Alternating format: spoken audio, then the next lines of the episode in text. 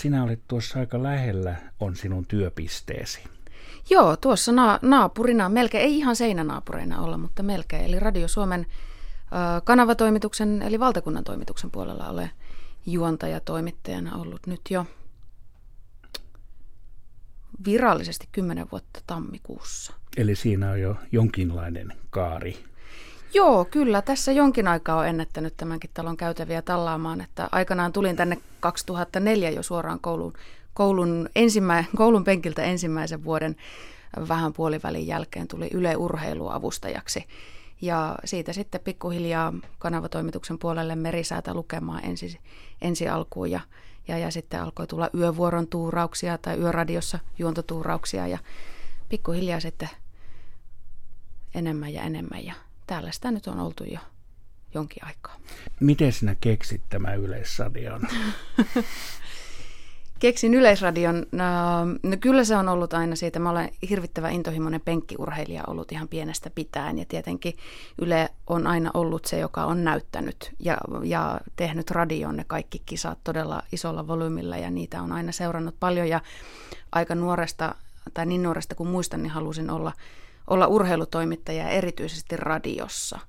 Että Höyry Häyrinen oli, oli rakas ääni omasta lapsuudestani ja, ja totesin, että tuo on semmoista hommaa, mihin, mihin sitten tämmöisenä puhetta rakastavana karjalaistyttönä ajattelin, että saattaisi vaikka tuossa pärjätäkin. Ja no selostaja minusta ei koskaan tullut ja urheilutoimittajuuttakin kokeilin, kokeilin sen parisen vuotta siellä, siellä avustajan puolella, tai avustajahommissa ja hauskaahan se oli, ei siinä mitään, mutta sitten lähdin opiskelemaan englantia ja jäin sille tielle niin hetkeksi, niin sitten se tie tavallaan päättyi siihen päätökseen. Mutta radio pysyy ja on aina ollut lähellä sydäntä, että mä olen kasvanut kodissa, missä radio laitetaan ensimmäisenä aamulla päälle, kun herätään ja suljetaan viimeisenä, kun illalla mennään nukkumaan.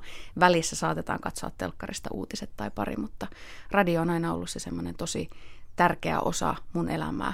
Ja tuntui sitten, että hirvittävän luonnolliselta pyrkiä myös töihin sinne, kun puhe on sitten semmoinen itselle luontainen elementti. Niin radiossa täytyy tilanteita kuvailla sanoin ja sitten televisiossa on taas se vaara, että jos radiotoimittaja puhuu siellä, niin se puhuu kuvan puhki. Näinhän se vähän on ja kuulema liikkuu liikaa, että mä vastikään kävin tuossa Yle Urheilun puolella koekuvauksissa, niin, niin se homma tyssäsi siihen, että en ollut riittävän aloillani, koska mulla on tapana radiossa selittää ja, ja sitten kuvailla asioita ja sitten kädet liikkuvat ja, ja jos on hyvää musiikkia, niin kuin Radio Suomessa soitetaan, niin, niin sit sitä tulee tanssittua siinä samalla ja sillä tavalla elä, elävöitettyä sitä puhettakin sitten. Niin tässä tulee kyllä mm. elävästi. Minäkin liikun koko... tässä. Me liikutamme tässä nyt käsiä, kun teette nyt sillä vastaanottimien ääressä. Näet tätä ja vähän tässä jumppaillaankin. Mm. Mutta äh, no radioilmaisusta, nyt kun olit siellä urheilussa ja nyt olet Radio Suomessa, niin onko niissä samoja elementtejä kuitenkin siis tämmöisessä kanavajuontajuudessa vai mm, no, miten sitä voisi Onhan siinä kuvata? sillä tavalla, että erittäin tarkka täytyy olla. Eli tai, tai, niin sanottu taimaaminen, eli se, että, että ohjelmat ovat tietyn kestoisia ja spiikit eivät voi olla hirvittävän pitkiä, niin sehän on yhteistä kummassakin. Mutta silloin kun radiota tein, niin silloin tein lähinnä näitä urheilulähet, siis urheiluradioita, jotka olivat niitä kolmen minuutin tai maksimissaan viiden minuutin lähetyksiä. Ja sitten tietenkin haastattelen, eli ha- ihmisten kohtaaminen haastattelutilanteessa on hyvin samantyyppistä, olkoonkin, että radiourheilussa silloin haastattelut olivat lyhyempiä ja nyt sitten Radio Suomen kanavatoimituksessa pääsee tekemään pitkiäkin pätkiä tarinoimaan ja turinoimaan ihmisten kanssa – eri asioista. Eli, eli sillä tavalla ja tietenkin sitten aiheiden kirjo nykyisessä toimessa paljon laajempi, että urheilu nyt on vähän kapeampi, alaisempi ja siinä pääsee syvälle yhteen aiheeseen, kun sitten nykyisessä toimessa pääsee tietämään kaikesta vähän, mutta ei varsinaisesti ehkä syventymään sitten kovin, kovin tarkasti moneen asiaan, vaan sitten on semmoinen yleistä ymmärrys monesta asiasta. Täällä on Sanna Jussila Radio Suomen puolelta ja Oletko sinä virallisesti ihan juontaja nimikkeellä? Toimittaja? Juontaja, toimittaja Juontaja, kyllä. Toimittaja. Eli teen molempia hommia. Juonnan lähetyksiä. Meillähän toki tietysti tuossa valtakunnan puolella ollaan hereillä ja äänessä silloin, kun muut ovat päässeet töistä ovat vapaalla tai nukkumassa lomilla. Eli, eli koska lähetysajat on meillä ilta kuudesta aamukuuteen niin, ja viikonloput ja juhlapyhät tietenkin ollaan töissä, niin sitten siellä ollaan vähän mihin sattuu aikoihin, mutta kaikkea, kaikkea lähetyksiä juonan, että itselleni rakkaita ovat erityisesti puhelinlangat laulaa esimerkiksi tai lauantai-aamuja onnensävel, missä saa olla sitten kuulijoiden kanssa tekemisissä ja välittää heidän tunnelmia ja olla osana heidän juhlaansa ja arkeaan. No onko tämä Radio 1 mitenkään tuttu?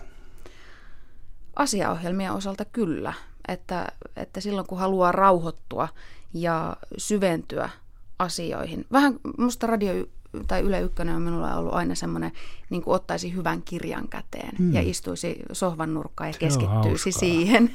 että että kyllä, kyllä silloin kun on aikaa, niin kuuntelen ykköstä, mutta sitten jos se on osa sitä muuta arkista touhotusta, niin kuin ruoanlaittoa tai, tai siivousta, niin kuin minulla radio omassa elämässäni on, on osana, niin kyllä se sitten on melkein se oma emokanava, mitä kuuntelen, kun siellä sitten ei tarvitse niin pitkäkestoisesti ehkä keskittyä siihen kuunteluun, vaan siinä voi sitten jo välillä ajatuskin harhailla.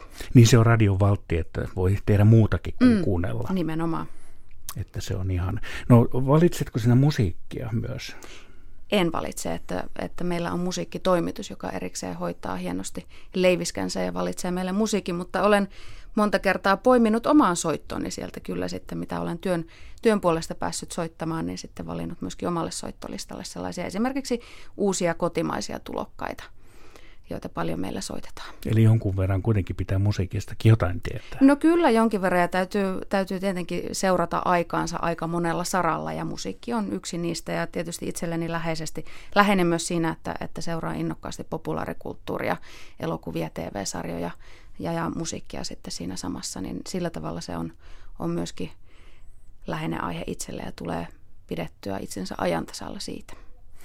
No tämä seuraava tulee nyt vähän yllättäen ja jos et keksi, niin ei ole pakko vastata, mutta mikä on hauskin muistosi, mikä nyt on jäänyt erityisesti mieleen näiden vuosien varrelta?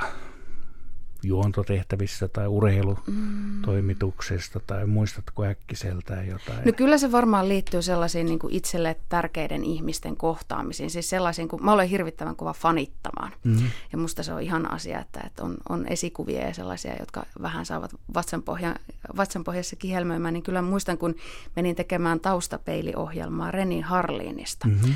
Ja Die Hard 2, hänen ohjaamansa elokuva, on minun ihan siis suosikkielokuviani.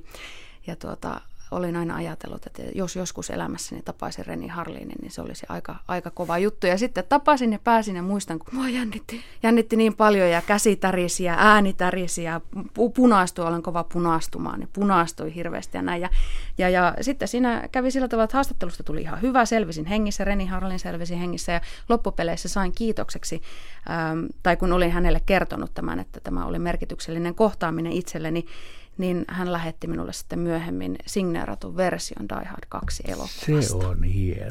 Se on, se on se yksi on suurimpia aarteita, niin, että, että kyllä, kyllä näin toimintaelokuvien ystäville, ystävälle, niin se oli hieno, hieno kohtaaminen. Mutta ei sentään niin käynyt, että teit sen etukäteen nauhalle ja sitä nauha ei pyörinytkään. Ei, tein kyllä sen etukäteen hänen aikataulustaan johtuen, mutta kyllä se saatiin ulos ajettua Selvä, ihan sujuvasti. se olisi ollut vielä kaikkein huippu. Niinkin varmaan joskus on käynyt On täällä. käynyt, biisit eivät ole lähteneet päälle ja, ja tekniikka on pettänyt ja sitten sitä vaan toimii, että se tulee onneksi jo aika selkärangasta, että miten, miten toimia ja meillä on hyvät tukisysteemit kyllä talossa, että jos oma äänipöytä vaikka pettää, niin sitten kytkentäkeskuksesta, radion kytkentäkeskuksesta saa tukea ja sitten vaihdetaan eri studioja.